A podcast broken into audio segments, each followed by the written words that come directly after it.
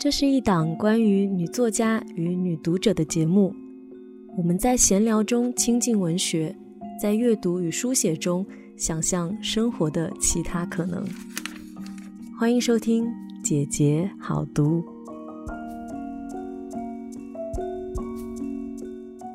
张爱玲她身上很明显的一点就是兼具了新与旧，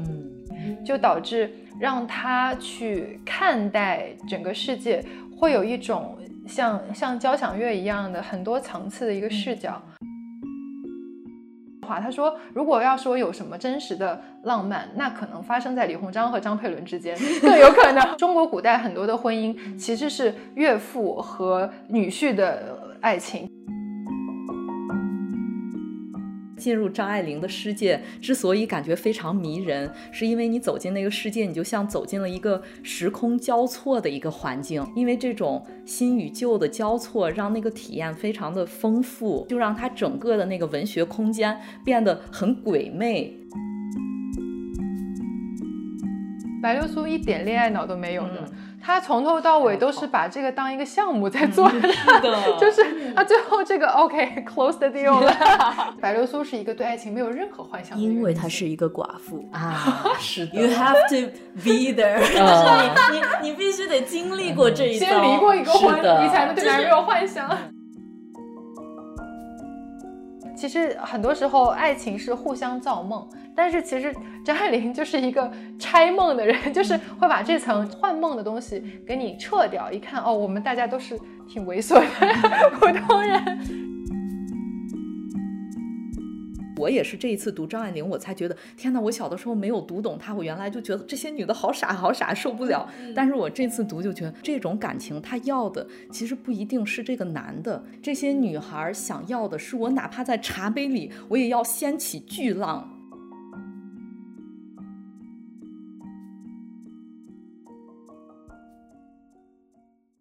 大家好，欢迎收听本期《姐姐好读》，我是今天的主持人啊，我是正在学习写小说、文学小学生的姐姐西西。那今天呢，跟我们一起来读书的两位姐姐分别是：大家好，我是曼仔，我是一个 勤奋阅读但是懒于写作的姐姐。嗯。啊，大家好，我是小娇，我是一个喜欢读书、学习文学，但是更喜欢喝无糖可乐的姐姐。对，今天呢，我们三个姐姐要一起来讨论的这个女作家就是张爱玲。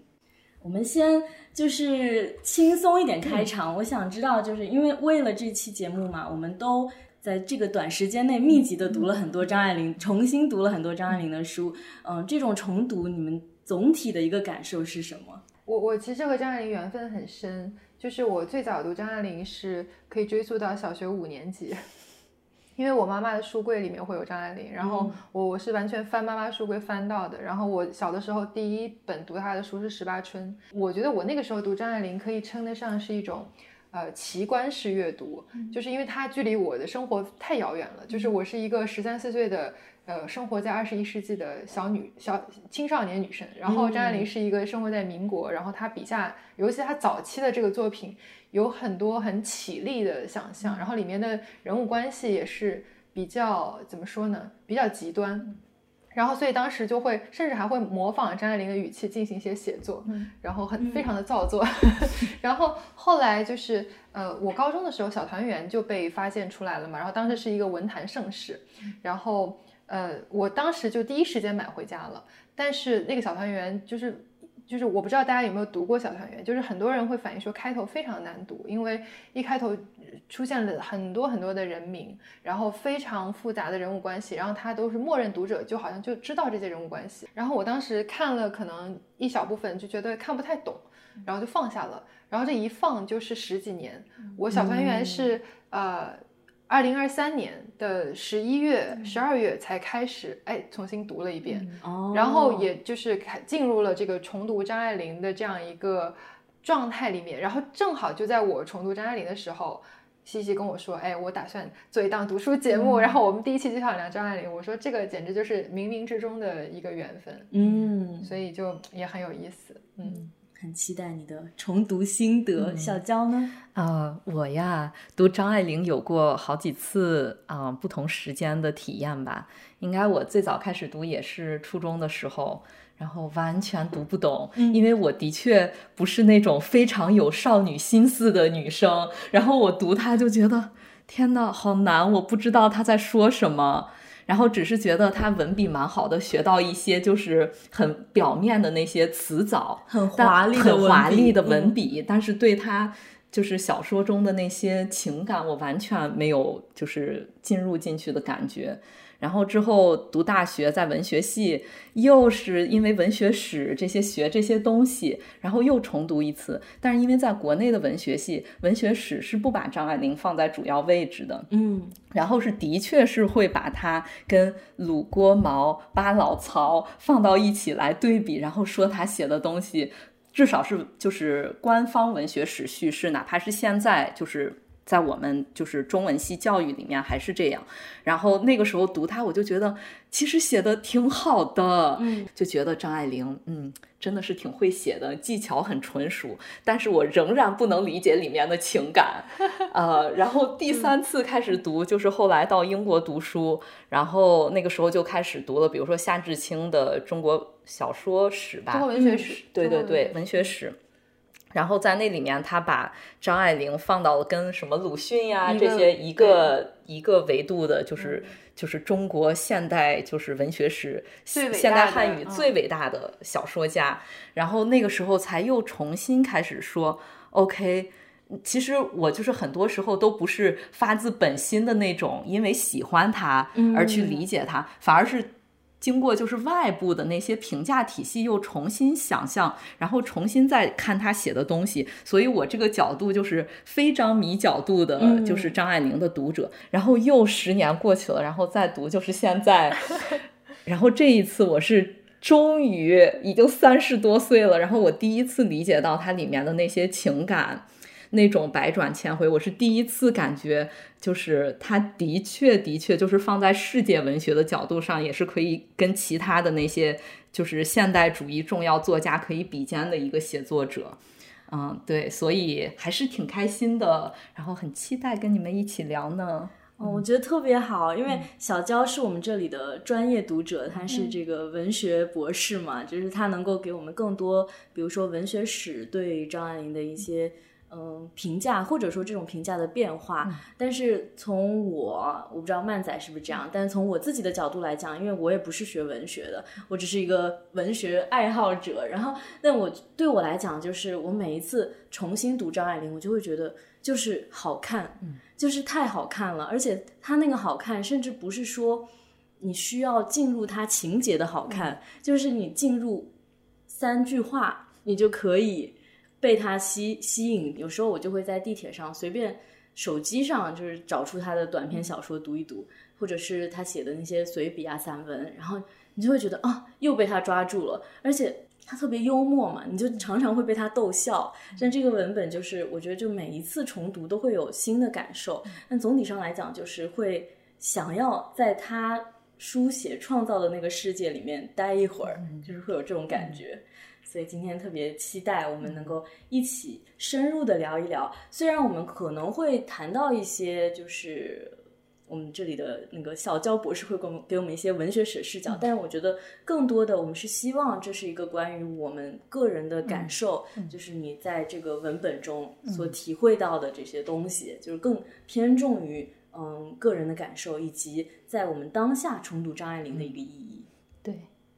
对。然后我特别喜欢南希说的，就是想要进入他的世界。嗯，其实这个就特别好，我就觉得是一种沉浸式阅读。嗯，然后我们聊天也可以相当于一个一个进入他作品的旅行。然后我们也有一些关键词嘛，就是比如说第一期我们会讨论更多的关于。就是张爱玲的小说和我们当代女性情感之间的关联，以及这些关联为就是引引出我们为什么要在二十一世纪重读它，它为什么还跟我们的生活息息相关，以及就是它里面描写的复杂的人物关系、人与人之间的纠葛，然后对我们有什么写作呀以及阅读有什么启发？对，我觉得我们可以先从。爱情聊起，嗯因为更多人其实进入张爱玲都是把它当做爱情小说嘛。她甚至被批评也是说她只是写一些男女之间的小情小爱。然后我就觉得我们在比如说这个列提纲的时候，大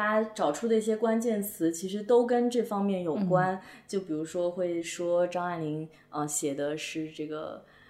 上海呀，然后这种罗曼蒂克呀，这种末日的、末日的罗曼蒂克，所以我觉得我们可以先讲讲他所身处的时代，这种在末日书写的这个少女。嗯。就是张爱玲其实是呃生于一九二零年，然后她这个张爱玲的家世其实是非常显赫的，就是很多张迷应该都是非常了解，然后但是可能就是有一些嗯。就是对张爱玲的生平没有那么了解的听众朋友，就是我可以稍微简单介绍一下，就是张爱玲的曾外祖父就是李鸿章，嗯，是，然后李鸿章他嗯很赏识张爱玲的祖父，就张佩纶，嗯。然后就是甚至李鸿章就是赏识这个人到把自己的女儿嫁给了他，然后这个甚至还被写到了晚清的一个小说里，叫《镜花缘》。嗯，对，然后这个当然，《镜花缘》里面对张爱玲的祖父母的感情是呃经过美化的，因为它是一种很难为人的想象，就是也觉得呃这个张佩纶是一个啊。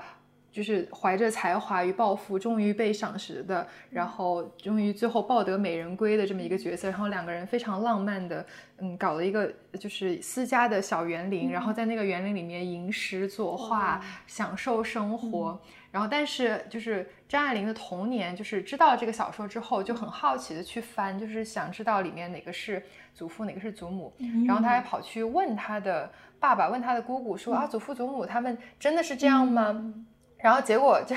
得知的结果就是说，哦，完全不是这么回事儿。然后他的姑姑就跟他讲说，嗯，你祖母就是就就是回忆他的祖母说，嗯，你祖母她其实不是很开心。然后我对祖母就是最大的印象就是她很节省，卫生纸都要分成好几次来用。然后所以你就会发现这不，是成龙吗？你会发现为什么张爱玲的小说里有这种就是。就是他构先构建了一个浪漫的图景，然后再打碎它。就是你看他的童年，他的家世就是这个样子的。就是他的家里面最开始是有一个哎很浪漫的一个传奇的一个家世，然后你凑近了看，发现哦不是这么回事儿。然后就是这就让我们想到张爱玲她十八岁写那篇《天才梦》嘛，一个很著名的话：“生命是一袭华美的袍，里面爬满了虱子。”就张爱玲她的童年，她去追溯自己的来历的时候，我觉得她就已经有这个感受了，就是看上去哦。名声在外，对，看上去很美，但你其实接触下来是很很很猥琐的一些生活细节。然后包括他就是那个《金花园》的小说里面会讲到他祖父母的一些浪漫的爱情，但实际上张爱玲说他们年纪差了二十岁，那哪里有什么浪漫的爱情？然后他接下来就讲了一句很很犀利的话，他说如果要说有什么真实的浪漫，那可能发生在李鸿章和张佩纶之间，有可能。天哪，这是在哪里写的？就是他晚期的这个作品，就是翁翁婿之间，就是他这个其实点破了一个点，就是中国古代很多的婚姻其实是岳父和女婿的爱情，根本不是 女儿和女婿的爱情。那个是真正的赏识，对女儿或者这个妻它是个物品，是是个道具对，道具对是的。天哪，太好了！我都不知道这件事情。对我也是嗯不太清楚这个具体的他的家世，对，因为我我属于张迷阅读视那 角。那仔你太棒了，真的，这个太太太好了，这个背景。刚刚我觉得那句话我们可以稍微展开一下，因为如果说。任何一个没有读过张爱玲的人，他对张爱玲的第一印象应该就是“生命是一袭华丽的袍，上面长满了虱虱子”嗯。但这个这句话是他十八岁的时候写的。我在想，一个少女为什么会有这样的人生感悟，以及他自己谈自己的小说也经常说他喜欢这个苍凉，对吧？那这个词也被流行文化当做是一种姿态，很时髦的，很就是很忧郁的一个，就是时髦的清浅的姿态。好像很看破一切。嗯嗯但是我就在想，就是写这个这些话的人，嗯是一个十八岁的少女，嗯就是想想蛮吓人的，其实。就是对，而且我觉得张爱玲就是以我对她的印象，就是呃，我她身上既有这种十几岁的呃少年这种呃可能比较对世界的嗯，有一些自就是自认为的理解，但是我觉得还有一些他独特的经历，就是我们刚刚其实讲到张爱玲，她她最有名的这些作品，其实都是在二十出头的时候写的嘛。然后我觉得那个跟她的经历其实是非常相关的，因为张爱玲她小的时候其实是。跟在她爸爸身边长大，然后爸爸是那种非常典型的遗老遗少，就是每天跟他的后母在床上抽大烟，然后会会背很多的旧式的文章。但是那个时候大家知道，就是科举已经被废除了嘛，所以他爸爸其实是没有办法去以一个新式的方式去谋生或者去生活。他们就是啃就是啃老，就是把祖产坐吃山空。所以张爱玲小的时候就生活在这么一个华丽的空壳子里面。然后呢？与此同时，他的妈妈是一个，哎，非常有意思的一个女性。她妈妈叫黄素琼，是一个湖南人，然后是从小是裹小脚，但是呢，又接受了一些新式的教育，所以她妈妈在那个时代做出了很多现在的女性，就是以现在标准来看都非常勇敢，然后也很时髦的决定。比方说，她妈妈裹着小脚出国留学，然后。呃，后来甚至勇于的跟他爸爸提出离婚，然后就是最后也并没有再找一个人去 settle down，而是不断的去环游世界，然后尝试各种各样的生活。然后，所以我觉得张爱玲她身上很明显的一点就是兼具了新与旧，嗯，就是她妈妈代表的其实是一种在小时候的张爱玲看来是一种很摩登的一种生活态度，代表了一种更大的世界。然后她爸爸这边是。很旧的一种，就是几千年的中国传统，所以这个东西在他身上其实形成了很奇妙的化学反应，就导致让他去看待整个世界，会有一种像像交响乐一样的很多层次的一个视角。然后包括他这个父亲这边的关系，导致就是张爱玲从小就是在大家族里面长大，就是看惯了很多的这个嗯。大家族之间很微妙、很复杂那种人际关系。就我们之前其实，在我们在讨论这个就是做选题的时候，西西讲过一个话，他说，呃，张爱玲的小说里除了恋爱关系之外，其实更精彩的是社会关系。我觉得这个话就讲的特别好。然后这个跟他早年的经历肯定也是有关系的。对，我我觉得刚刚曼仔讲的就是这种新与旧嘛，就是包括他的。描写的这种物质环境也是充满新与旧的冲突。他写，比如说写上海，就有这种呃一老一少鸦片床，对吧？对但也有这种舞厅啊，或者新的这些呃这个公共的城市的场景，然后吃冰淇淋啊什么的。对对对，然后就是什么去公园谈恋爱啊之类的。然后到包括他后来到了香港，然后写的这种香港的场景也是嘛，就是又有那那又有一层这个。殖民地的那种，就是不不仅是新与旧，还有这个中与西的这种交接。我觉得它在经常呈现出这种非常多的层次，然后非常多的交碰撞。对。对，而且就是这种时间的错位感嘛，嗯，就是你在他的小说空间，就是刚才你们说的，就是说我们进入张爱玲的世界，之所以感觉非常迷人，是因为你走进那个世界，你就像走进了一个时空交错的一个环境，嗯，就是你像穿梭在不同的时空之间，不同的城市，然后那种时间体验感，那种房房子内部的布置，那种城市给你的感觉，那种气味，就是它是非常因为。因为这种新与旧的交错，让那个体验非常的丰富，非常 intense，对，非常 intense，而且很多时候就是它还有一种。当他回到那个旧的时候，他会给你一种很鬼魅的感觉，你像进了一个海市蜃楼，就是那个东西既虚妄，但他他但他描写又很具体又很真实，然后就是那种虚妄和真实之间的那个旧，反而给他那个心又蒙上了一层，就是那种世纪末的，对对，然后就让他整个的那个文学空间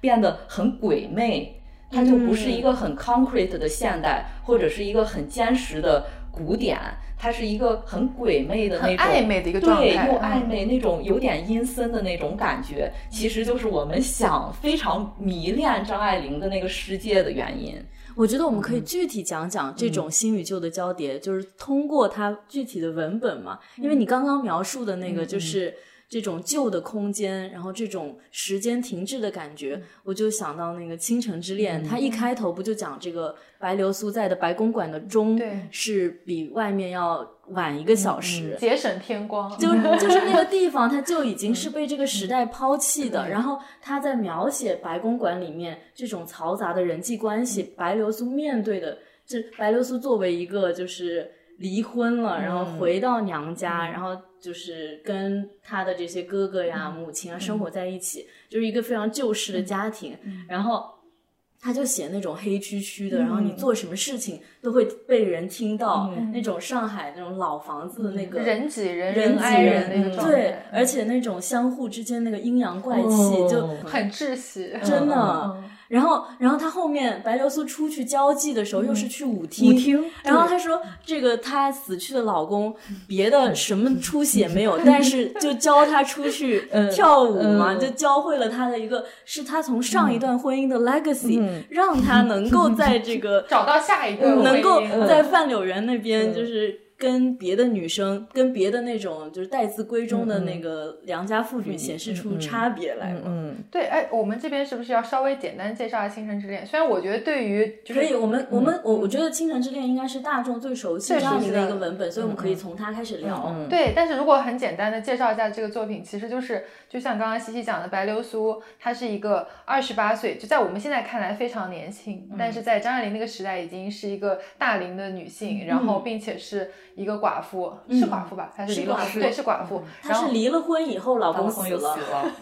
对，反正然后这样一个女性，然后她又是一个呃，算是旧式大家上海的旧式大家族里的一个呃女儿，嗯。然后她离婚之后就只能住在娘家，然后在娘家里面就是像西西刚刚讲的，是一个嗯、怎么说呢，只有一个空壳子，经济实力也没有那么好，然后所以就觉得哎，我还要多养你这么一个人，就是很很很没有用，而且他其实我我这次仔细嗯看，就是白流苏是。有把钱带回娘家的，但他的钱呢，就给他那些哥哥啊败光了。嗯然后那些哥哥反而来指责他说你晦气，所以我们投资搞股票什么的都失败。就是哎，所以其实你看很有意思，这块儿又就就是荡开一句，就是张爱玲她从来不是一个旗帜鲜明的去讲妇女解放的这么一个作家，但是她的很多的性别态度都在她这个文本里面是体现得出来的，就是这个所谓的过去的这个旧社会怎么吃女人，其实她这个你看她的作品就能看出来，包括什么《金锁》，我们待会儿会讲到《金锁记》，对吧？包括《倾城之恋》里面，她是怎么具体的吃掉女人的，就是是很很，她就会给你哎写的很生动，嗯。然后就是在这样一个情境下，白流苏遇到了范柳园。范柳园实际上是一个现在话讲叫什么小开，就是是一个其实他也是一个嗯个人没有什么个人能力，但是就是运气很好，继承了一笔遗产。他是混血儿吗？他呃他不是混血儿，他就是、哦 OK，他是留学小开，对留学小开马来在什么马来在马来对，然后然后这样的一个呃一个叫什么乘龙快婿被嗯白流苏娘家人看中，本来是要介绍给白流苏未嫁的妹妹，就是，然后结果没有想到在这个陪妹妹相亲的这个过程中，哎，他跟范柳园之间互相看对眼，嗯但是就是是去跳舞，然后那个范柳园就是邀请她跳舞，然后那个白流苏后来她的哥嫂就吐槽说：“你就不不能说自己不会吗？像我们这些正经的。”女人怎么会那些东西，对吧？然后他说，但是白流苏就跟范柳园跳了，就连跳了三首吧，反正就是打开了他的一个社交局面。而且白流苏当时回到家，他有一个心理的感受，他就说他并不是觉得。呃，这样就能泡到范柳园，他并没有这个，但是他成功的让家里的人重新看他，嗯，就不再视他为一个最最最下等的人，嗯。他能够看到他还是有能力，就是挑战他们。哎，不过这点我就又想到张爱玲在散文里面讲到的一句话，她就很犀利的讲到说，说女性的可悲和可怜之处在于，一个女的如果得不到异性的爱，就也得不到同性的尊重。嗯。然后就是她，其实我觉得张爱玲的小说里面很多时候也会写微妙的写到这一点，写到一个女生她的异性缘的高低，会决定了他就是受人重视的程度。然后我我觉得，如果我们回看《倾城之恋》这个小说，我们就会甚至包括《第一炉香》，嗯，我们都会发现，为什么会有这样的情况，是因为在张爱玲的时代，一个职业女性她能获得的经济报酬还是很有限的。对，所以就是说，她女性跟男性的关系，除了情感之外，很大一个程度就是男性也是他们的生计。对就是嫁人是一个工作，女结婚员嘛。真的，真的，曼仔这个说的太好了。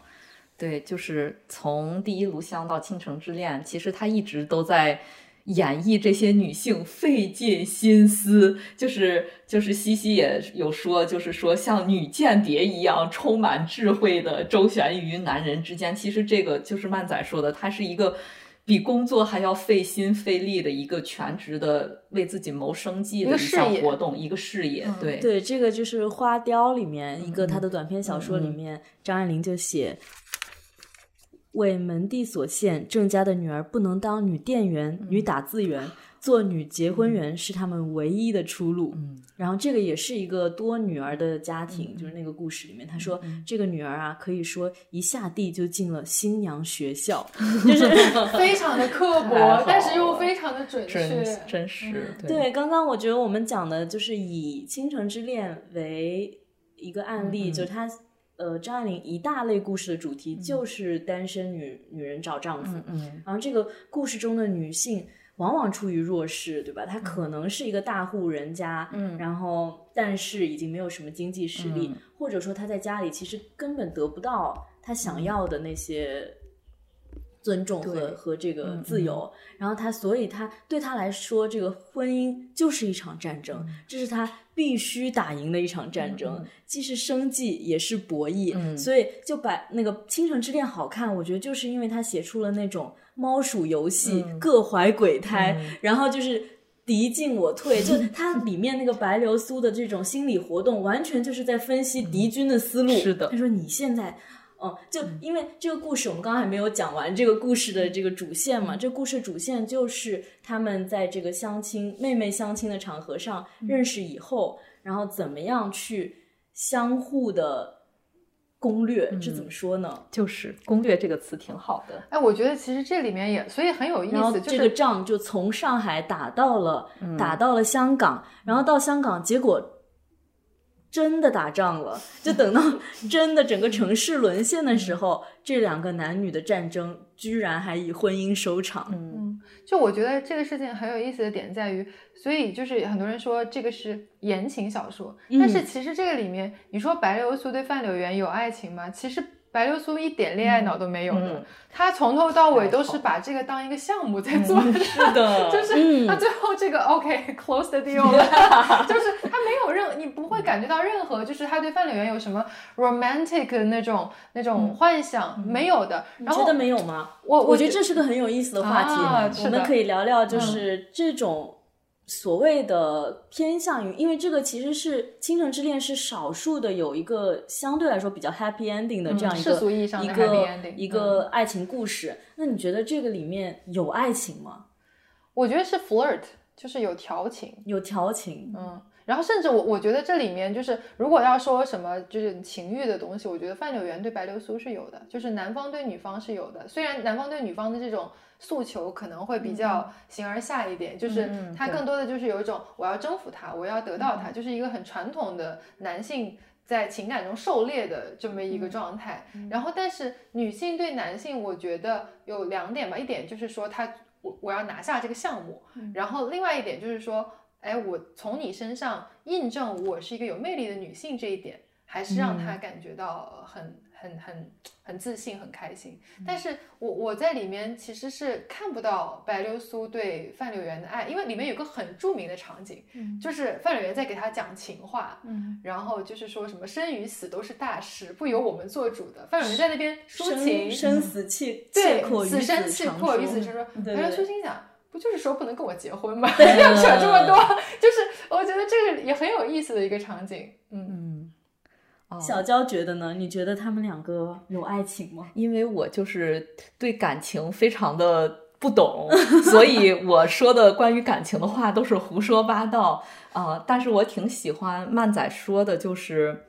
那个场景里面，其实可以看出来白流苏大致的倾向。嗯，他其实的确挺把这个当成项目的，而且它里面所那些紧张、那些捉急，比如说。那个当时战争爆发之后，好像有一个场景是范柳原说啊，我要是死了，然后对白流苏说，你要是死了，我的故事就结束了，我死了，你的故事长着呢。嗯其实白流苏她是一种就是对自己生计、对自己未来生活的焦虑，所以其实对于一个这样的人来说，爱情他顾不上，太奢侈了。太奢侈了。他自己也说，他说我要的就是经济上的安全。对，其实爱情是那种你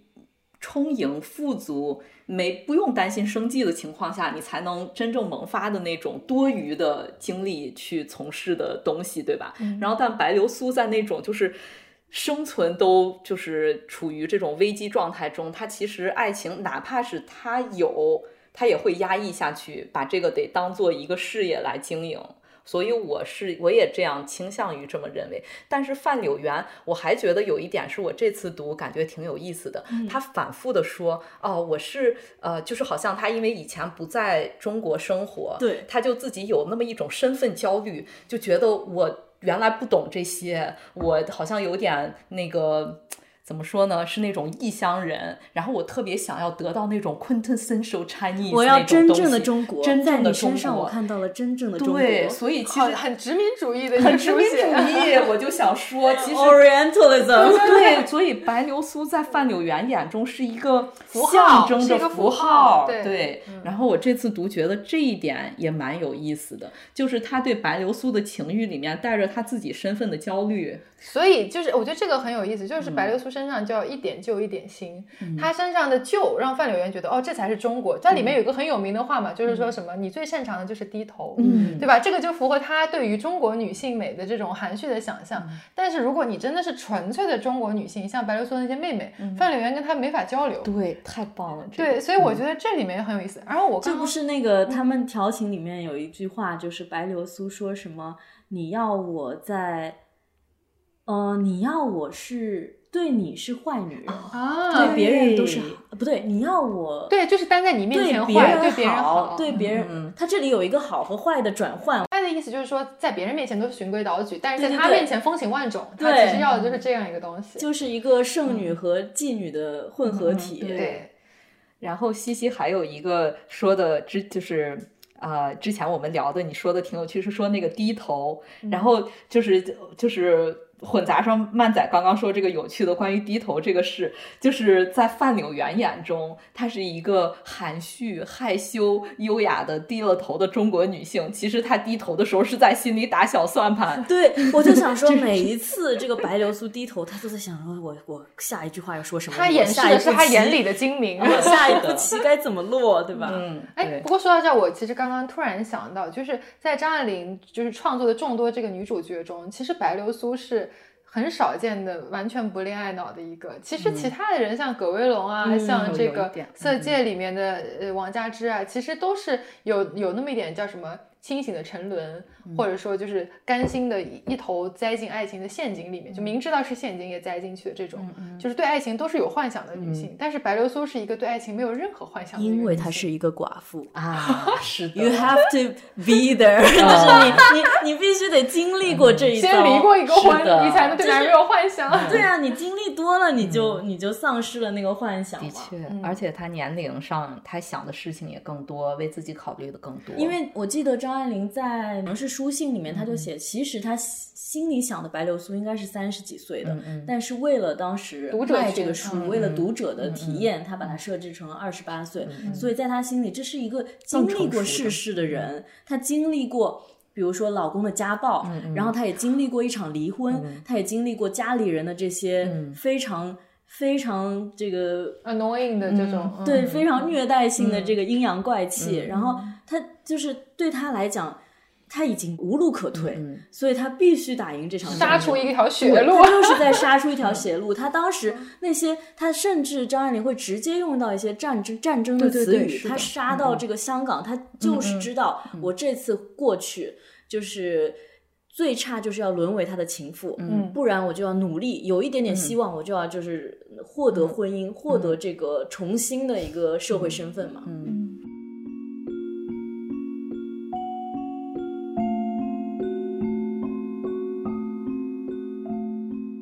但是所有这一切，其实从我们现在这个角度来看，还是可以看到那个时代女性可以选择的真的是太少了。对，因为实际上张爱玲她之前写苏青嘛，就是苏青是她的一个好朋友，嗯然后她里面就引用了苏青的一个话，说说啊、的确我是大意就是说我是职业女性，我这个返了工回到家，发现这个家里的就是角角落落，连一个钉子都是我自己挣的钱买的，那这又有什么好快 乐的呢？就是就是他，我觉得张爱玲很有意思，就是她比很多人走得更靠前，嗯。就是在那个年代，其实大家还在讲妇女解放，还在讲要要女性的经济独立嘛。那个时候，女性经济独立还是一个很遥远的事情，很多女性根本做不到。嗯。然后我们现在这个时代，大部分女性能做到经济独立了，但是可能情感和精神的独立还需要再去 struggle。嗯但是早在张爱玲那个时期，就是在绝大部分女性连经济独立都要去挣扎的时候，她就已经看到，就是呃这个里面有一种另外一种意义上的娜拉走后怎样，就是你经济独立之后怎样，就是你的需求。这一重需求被满足之后，那你就你就觉得满足了吗？你就觉得不空虚了吗？那你你的情感需求怎么办呢？哦，这个好有对。包括我觉得张爱玲自己的姑姑也是嘛，就是嗯，她的姑姑一直被称为说是有独身主义的这样的一个现代女性，就是职业女性，她属于自己住在一个公寓里面，然后又又出国接受教育，然后并且自己在这个交易所里面去挣点钱，然后自己养活自己的生活，有的时候还甚至还支援张爱玲的生活。我觉得她很早的接触到了这些独立女性的近距离的生活，就能看到这种生活的，嗯，它并不是一个解法，嗯嗯，但是我觉得他小说里写的更多的，其实还是那些把婚姻当做生计的女性嘛。那是大多数。我觉得对，在那个小说里面，我这次重读一个很强烈的感受就是，首先它是非常明确女性的这种结构性困境，就像刚刚曼仔讲的，这个娜拉出走以后怎么办？就是因为鲁迅在他那那那那个杂文里面写的就是，要么回家，要么堕落，其实就两条路，你要么就是。回到家接受这一套老旧的这种，就是给你写好的剧本，要么就是堕落，你就得像那个，其实就是葛威龙梁太太，对啊就是对就是像梁太太就是一个堕落的典型嘛。对那么，但是我觉得就是在在张爱玲的写作里面，她更多的是写出家里你根本待不下去，嗯就是这个家不是个真正意义上的退路。对，就是家到底是个什么地方？嗯哦，我这里有一句话，就是我当时读的时候，我就觉得、哇，对，其实即使对于很多我们现在的女女孩儿，她也有一一模一样的体会。这个是在那个《创世纪》里面，也是一个就是这种老旧的家庭的女儿想要找对象的这样一个故事嘛。然后他就写这个女女生的心理活动，他说。这样也不对，那样也不对，书也不给他念完，闲在家里又是他的不是，出去做事又要说有了朋友又要说朋友不正当，他正当，凛然的和他绝交，还要怎么样呢？就是他就写说，然后他还写说家里对他是没有恩情可言的，外面男子的一点恩情又叫人承受不起，不能承受断了的好，可是世上能有几个亲人呢？就我觉得这个是他一个很很很大的一个主题，他就写这种女性的孤独，就他经常把那种家人之间的对话写出很大的陌生感，嗯。他写出就是他们既不懂你，也不爱你，对，嗯。然后他就是外面的男人，他可能对你有一些这种浪漫的兴趣，但那个东西又能带向什么呢？我觉得他经常就是讲这种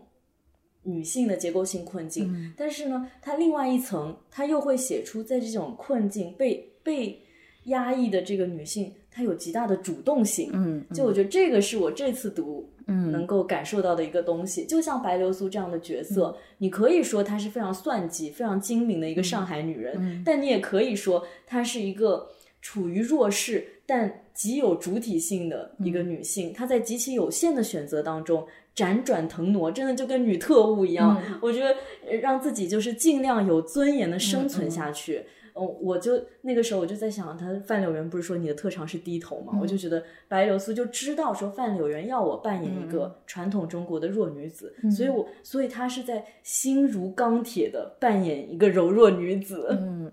哎，其实我觉得从现如以现在的小朋友的这个视角来看，白流苏这样的女生。还挺大女主的，就是 我觉得现在你如果看看这个社交网络上，会发现大家推崇的就是这个叫什么嘴甜心硬，嗯，然后什么什么，就是这种所谓的这个。这个渣女的这个必备的手段就是这样的，所以就是，但是我我会觉得有的时候我看到就是现在这个社交网络上流行的就是小朋友们追捧的这种形象，然后再联想到张爱玲在将近一百年前，呃，没有几八十年前吧，创造出的这样的一个形象，我会发现这个背后的情感是很不一样的。就是我觉得现在的更年轻的小朋友们对这个的追求是，嗯，就是慕强，其实他就是觉得就是我我怎么能够。在这种情感游戏中立于不败之地，嗯，但是我觉得对于张爱玲的写作来讲，她其实背后是有一种无奈，就是更大的情绪，是就像西西刚刚说，她其实看到的是女性的，就是进退两难的一个困境，然后在这种无奈中，她就是带着一点同情，带着一点嘲讽，又带着有一些小小的敬意去去写下的这些女性，就是我觉得他们的这种。处境和他们挣扎，拼出一条血路嘛。对，所以就是我，我觉得这这个里面的这种情感是非常非常不一样的。嗯嗯。那我们刚刚在聊说《倾城之恋》写的是不是爱情？那如果说《倾城之恋》写的都不是爱情，那有爱情吗？张爱玲的故事里？我我这里我想就是因为我前几天读到那个唐诺他的新书里面有聊到张爱玲嘛，而且他说他就引用了他这个朱西宁的一个话，他说读小说人往往自然而然的移情，让自己就是书中人，但还没有人想当。张爱玲小说中的任何人物，包括已算最有可能的范柳园与白流苏，我觉得这个就是一个很有趣的一个观察。因为一般来讲，我们读爱情小说，你无论是读这种经典的，还是读现在的网络言情小说，你就是希望在那个短暂的时间内，你能带入这个人物，跟他提。一起经历一场爱的冒险，然后比如说我们呃女读者经常就读一些浪漫爱情的小说，嗯，我就特别喜欢读。然后你就 是其实这个男男性角色他是提供一种幻想的可能，然后你就带入这个女性角色嘛。但他这里就讲说，没有人想当张爱玲小说中的。人物，而且女生也并不向往，对吧？有有的女生会向往达西先生，但没有女生会向往范柳原吧？就是她不会想说啊，我好想跟范柳原谈恋爱啊，就是对吧？没有女读者会有这样的想法。对，我觉得他不会让你产生对他们爱情的向往，但是他却的确是到达了一种移情的这个功能，就是你会觉得张爱玲写的那些刻薄的话，那些非常。嗯，尖刻的关于人心里的描写，你会在某一刻觉得，哎，我是这样想过的，就会有那个会心一笑的默契的时刻。我会觉得，就是呃，有一点就很有意思的就是，可能其他的这种言情小说女作家写的更多的是华美的袍，嗯，然后张爱玲是把那个袍子下面的狮子给你看，但是你但凡是真实的感受过这种华美的袍下披满了这个不尽如人意的这种小蚊虫的，你你就会。在读它的时候会心一笑，它有点像魔术师的后台，就是属于我喜欢这个比喻，对吧？就是我觉得其实很多时候爱情是互相造梦，就是我觉得也嗯，就是你读爱情小说也是作者和读者之间的互相造梦。然后我觉得普通人谈恋爱，其实有的时候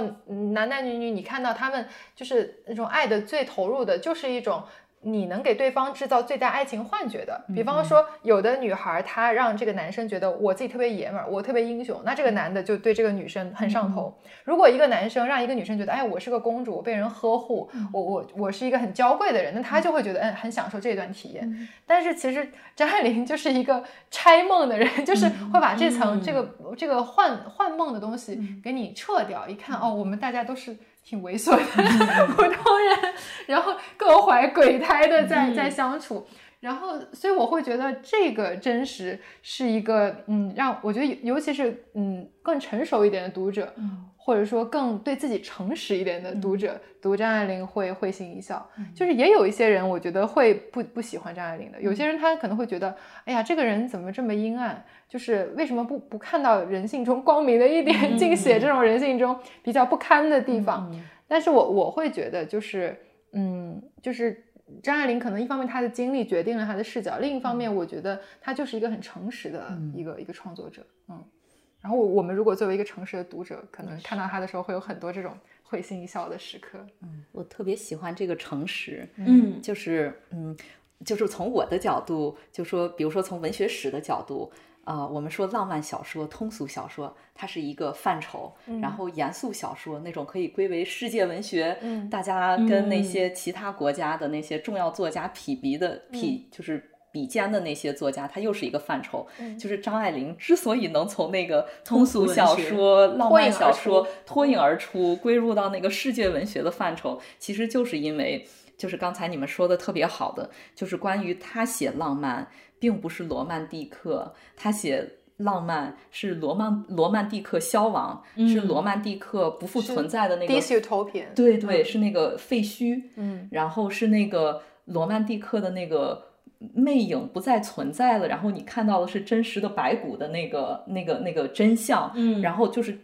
张爱玲的真就是她如此喜欢写戏剧，对吧？它里面的女性总在表演，然后是它里面的感情如此的虚假，但是这个东西又如此的真，是因为它其实戳到了人类存在的本质，嗯就是在表演。然后我们体验的感情，它其实很多时候都是海市蜃楼，就是它的那个假本身就是它。那种虚伪的人与人之间，就是那些虚与委蛇的那些关系呀，然后人与人之间的那些勾心斗角呀，然后那些精于表演的男男男女女呀，但是他又是如此真实的存在的状态，然后就是这个。就让张爱玲她不再是一个浪漫派小说一个通俗作家，然后而是进入到一个更重要的文学史范畴。嗯，我觉得这一点真的是还挺有意思。所以就说《倾城之恋》到底是不是爱情小说呢？就是是，但它不是。就是玛丽苏，玛丽苏，它不是那个，它是更贴近于我们真实生活中的爱情。哦、对，我想到了，就是就是我们讲，比如说迪士尼乐园是那个就是。世界上最美好的地方是一个造梦的地方，不是之前有一个就是嗯英国的那个就是 Banksy，就是一个当代艺术家，嗯、他做了个 Disneyland，、嗯、然后就是把 Disneyland 的那个幻影全给拆破，然后它就是一个鬼魅的一个空间。但是后来不是有就是好多关于迪士尼怎么剥削员工呀什么这些，对对对其实它背后其实就是一个那个也是迪士尼，对，那个也是迪士尼，所以就是那个剥掉，对，那个玛丽苏就是一个 Disneyland，然后张爱玲给我们呈现的是那个 Disneyland，、嗯、就是它是把那个幻影剥掉之后的一个鬼魅真实的空间。对，说的太好了，就特别棒。所以就是如果、嗯、如果我们说，比方说我们说《倾城之恋》是不是爱情小说？如果我们对爱情的定义很正面，嗯、那它可能不是；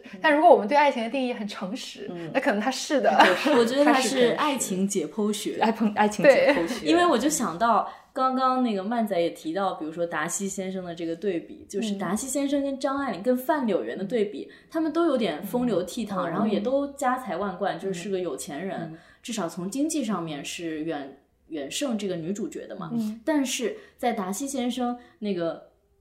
因为他让伊丽莎白，就是简奥斯汀写伊丽莎白，就是第一次对达西产生非常正面的影印象。红贝利庄园，对，是是他，就是到了他的家，到了他的豪宅，然后在里面，他不仅看到他有钱，还看到他有品味，就是他的各种这个雕像呀，各种画呀，就是觉得这个主人自。有这么好的房子的人能差到哪里去呢？对吧？就是他要写是从经济、从这个审美、从各方面这样一个非常完美的、适合幻想的这样一个男主角。但是我们看这个范柳园都还没出场，就是他都还没有描写范柳园这个人，他就已经说他已经。坏了，嗯，他已经吃喝嫖赌，就是绝非善茬。就是张爱玲就说：“你女女女读者就是不要有幻想，不要有幻想。嗯就是这个人他有他的优点，但是他就是个浪子，他就不是个好人。嗯是乔吉乔也是，就是还没有。”跟葛威龙相遇呢，他已经在梁太太的车上，他已经又要勾搭赵赵小姐，就他已经是个 烂人，是个烂人了。所以我觉得就是，所以从这一点，我我觉得我们正好可以讲讲第一炉香嘛，因为讲到乔一乔这一点，嗯，就是我我觉得这个点非常有意思。实际上，第一炉香里面，我觉得张爱玲甚至给爱情做了一个定义，嗯，就是它里面我记得它大意就是写说，呃，葛威龙他是非常清楚的知道乔一乔就是一个再普通不过的浪子。我们来呃大致。先总结一下这个《第一炉香》的剧情吧。这个剧情也很简单，就是葛威龙是一个上海女学生，然后也是一个这种旧式的比较好的人家出来的。然后他们呃，就葛威龙到了香港，然后当时为了他这个能够继续学业，他就去投靠他的一个姨妈，就是他的姑爸爸姑妈爸爸的妹妹。爸爸的妹妹呢，就是梁太太，然后梁太太是嫁给一个香港富商做他的呃第四太太，对，做他的姨太太，然后 继承了巨大的财产，所以就在半山上面嘛，有一个很好的房子，就白房子，然后这个葛威龙就住进去了，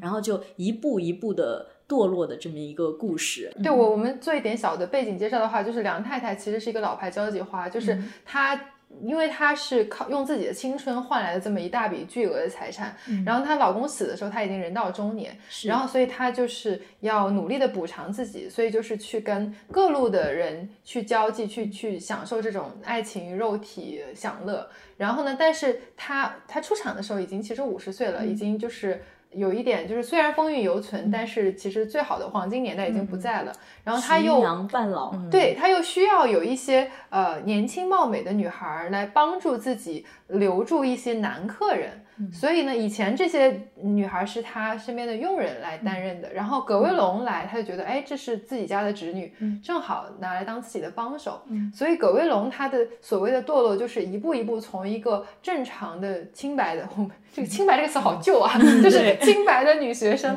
然后一步一步堕落为一个交际花的这么一个一个过程。然后中间有一个男人嘛，就是乔其乔，然后是一个混血儿，他。呃，爸爸是个爵士，买了个爵士，但其实呢，因为他生了很多的小孩，所以乔西乔是继承不到任何财产，他比范柳园还差，他还是个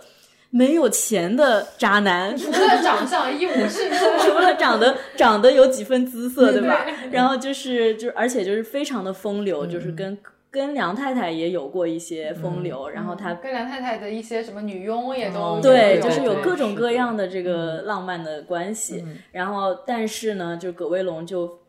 爱深深的爱上了他，嗯，后来他们就是结婚了。然后葛威龙就里面有一句话，就是葛威龙不是忙着帮梁太太弄人，就是帮乔琪乔弄钱。对，就这个就是一个算是一个小白花堕落史的这样一个一个中篇小说。这里面有一个特别残忍的一个片段，就是实际上就是葛威龙在跟乔继乔结婚之后，他依然在外面。去做交际花，因为乔吉乔需要过一个很优渥的物质生活，他所以葛威龙需要做这种，其实用我们的话讲的不好听一点，就是高级外围，嗯，然后用这个东西挣的钱去维持他们的生活，然后呢，梁太太当时劝乔吉乔跟葛威龙结婚的时候说的就是。哎呀，等到威龙有一天人老珠黄了，你想要离婚，你找他通奸罪还不容易吗？嗯，就是非常吃人的一个一个话，就是你就很清晰的看到葛威龙是怎么被被男人被这个帮着男人的女人吃掉的这么一个一个一个故事。然后，但是在这样的一个故事里面，就是我觉得张爱玲其实这是张爱玲正式发表的第一篇小说。我觉得就像一个隐喻一样，就是既是她自己人生际遇的一个隐喻，也是她之后呃作品的一个一个一个一个一个像一个地图一样。就是张爱玲很擅长写的一类女性或者说一类情感际遇，就是清醒的沉沦。嗯，就是葛威龙并不是说。我不知道乔乔是个什么样的人，我不知道我将要面临什么样的命运才走进这个命运的。他非常的清楚的知道，他清楚知道我那个，因为其实没有人瞒着他，就是所有人都跟他讲了，就是乔乔就是没有钱的。乔乔自己都跟他讲，就说我我也是，我不是一个很好的结婚对象。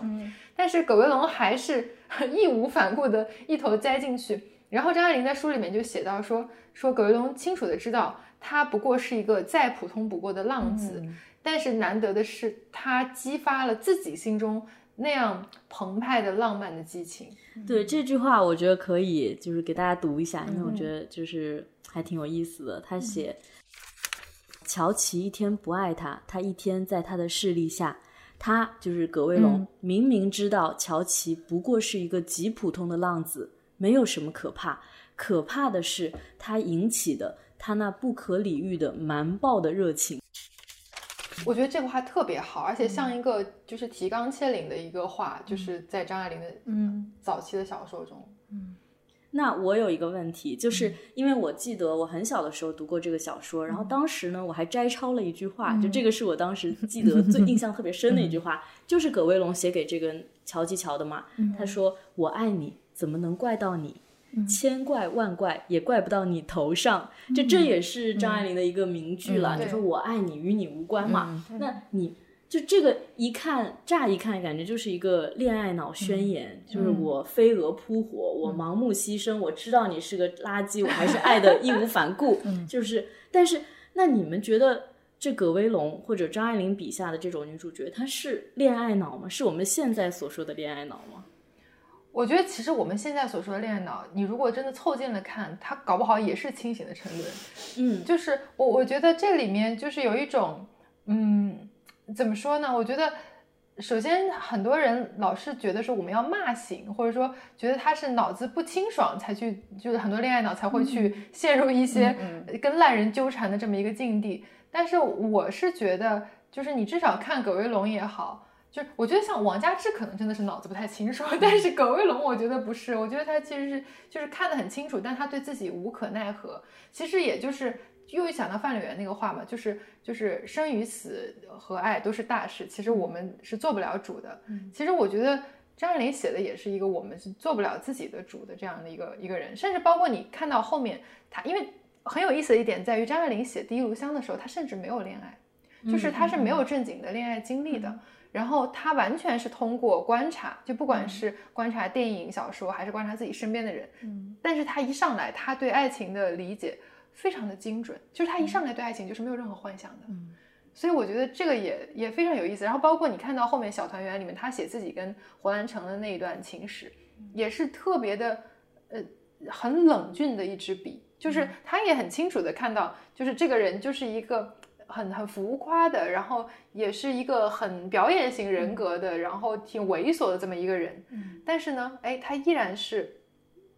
依然是陷入到这个这种这种情欲的漩涡里面去，不可不可理喻的瞒报的热情。对，我觉得这个其实就是就是情感里面比较神秘的地方。我我我小娇怎么看？我我因为我又从一个我对情感不懂，但是我就那个那个问世间情为何物？对对对，真的。但是我就是这次读张爱玲，我的感觉是，首先当然咱们就说到我爱你，怎么能怪到你这这类话，它其实是一个我具有主体性的宣言嘛，嗯，对吧？就是它。就是我也是这一次读张爱玲，我才觉得天哪！我小的时候没有读懂她，我原来就觉得这些女的好傻好傻，受不了。但是我这次读就觉得天哪，这些女的她们真的真的是非常有主体性，非常有自我意识，他们想清楚了，他们想要什么。然后这种感情，他要的其实不一定是这个男的，就是我个人是这么认为，他想要的是一种，就是张爱玲她这第一个，就是她还是最早。就是那种天才少女时期的那个小说集，就叫传奇嘛。啊，你说的对，这些女孩想要的是我，哪怕在茶杯里，我也要掀起巨浪。说的太好了。你看王佳芝其实也是这个样子，就是她就要我打造我自己的传奇，我是一个 diva，我要表演。对，其实殷宝燕送花楼会讲的也是这个故事。对你，你说的太好了，小娇。对，所以我觉得这一点特别好，就是我们乍一看这个是恋爱脑宣言，就我爱你怪不到你头上，但这是我跟你没有关系，这是我的 人生故事。男人，你是道具，我的传奇是我来你甚至不是男主角，你是个道具。但这点就是，这也是我这一次看才发现的，而且我觉得特别有意思，就是。我觉得葛威龙对乔西乔的爱不是那种宗教献祭式的爱，就他不是觉得你是上帝，你是光，你是热，对吧？他不是觉得你什么都好，他完全知道这个男的只是一个漂亮的草包，一个空壳，就是是个极普通的浪子。所以我就在想，就是就是那他爱什么呢？因为他在这个小说里面，葛威龙的第一次沦陷，或者说第一次就是堕落的第一小步，他的 baby step，不是因为男人，是因为那一一橱子的漂亮衣服，就是他对那个姑妈衣橱里的漂亮衣裳，跟对乔其乔的迷恋，我觉得本质上是没有什么差别的。是的就是这种传奇、这种精彩、这种做女学生考大学出来做事一辈子都得不到的华丽。对，这个是真正诱惑了他的东西，嗯因为在那个当在那个小说里面描述葛威龙对那一柜华服的激情的时候，他就想他那一个晚上就是睡不着，他就在试、试了这条穿那条，然后说这条是什么爵士乐，那条是交响乐，就是还有各种各样华丽的关于音乐的比喻。但是到了乔吉乔，他都没有写说，一般我们的玛丽苏小说啊，就是你得写这个男的长得有多帅啊，这个举手投足多么华丽，多么就是让你就是。离不开眼。他到了乔七乔，他只是写说哦，激发出了他的母性爱，所以我就觉得啊，全是关于他自己，就是对是男男的真的完而且全就是一个对，而且他他里面还有这种很多的自我的反思。他说。就这里这这个地方，我觉得他写的也特别有趣。他就写葛威龙的心理活动，他说他从来没有这样的清醒过。他现在试着分析自己的心理，他知道自己为什么这样固执的爱着乔琪，这样自卑的爱着他。最初那当然是因为他的吸引力，但是后来完全是为了他不爱他的缘故。也许乔琪根据过去的经验，早已发现了这一个秘诀，可以征服不可理喻的妇人心。就是人的这种征服欲和胜负欲。他就一直在写这种不可理喻的热情，然后这种清醒的沉沦。对，我觉得其实小娇说的是对的，就是她她做的是自己自己脑内小剧场的那个女主角。哎，不过其实你刚刚刚刚说到这个，就是我爱你，就是与你，就是类似于千千怪万怪怪不到你头上那我让我想到，其实一个一个粤语歌词，就是呃林夕给杨千嬅写的一首歌叫《少女的祈祷》，然后那里面一个少女也是大概遇上了一个不太好的一个男的，然后里面全都是少女的心事，里面有一句歌词是。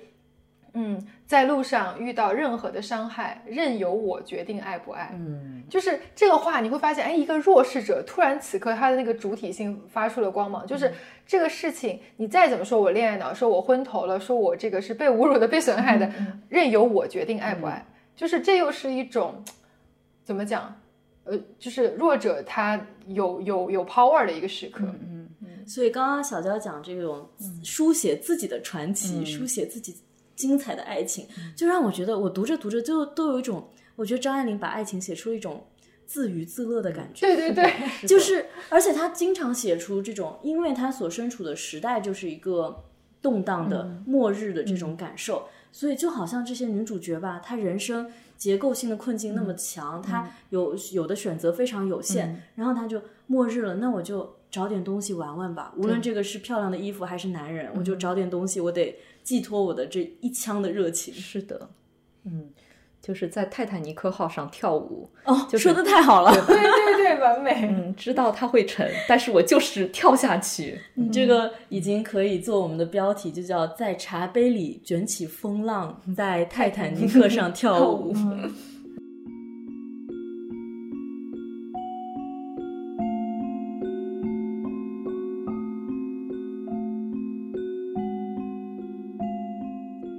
张爱玲，我们想聊的实在有太多了，所以呢，这次的节目会分为上下两期来放送。在第一期中，我们主要是聊张爱玲的作品；第二期节目呢，我们会更多的关注作为创作者的张爱玲其人其事。她在创作中，她的文学理念是什么？审美趣味又是哪些？啊、我们也会提到其他的文学家对张爱玲的赞美与批评。现在重新去看那些批评，又会有哪些新的感受？感谢您收听今天的节目啊！如果你喜欢我们的节目，如果你喜欢姐姐好读，欢迎订阅、留言、转发，让更多的朋友能够看到、听到这期节目。非常感谢您的支持，也会努力把节目做得更好。What if I told you I'm a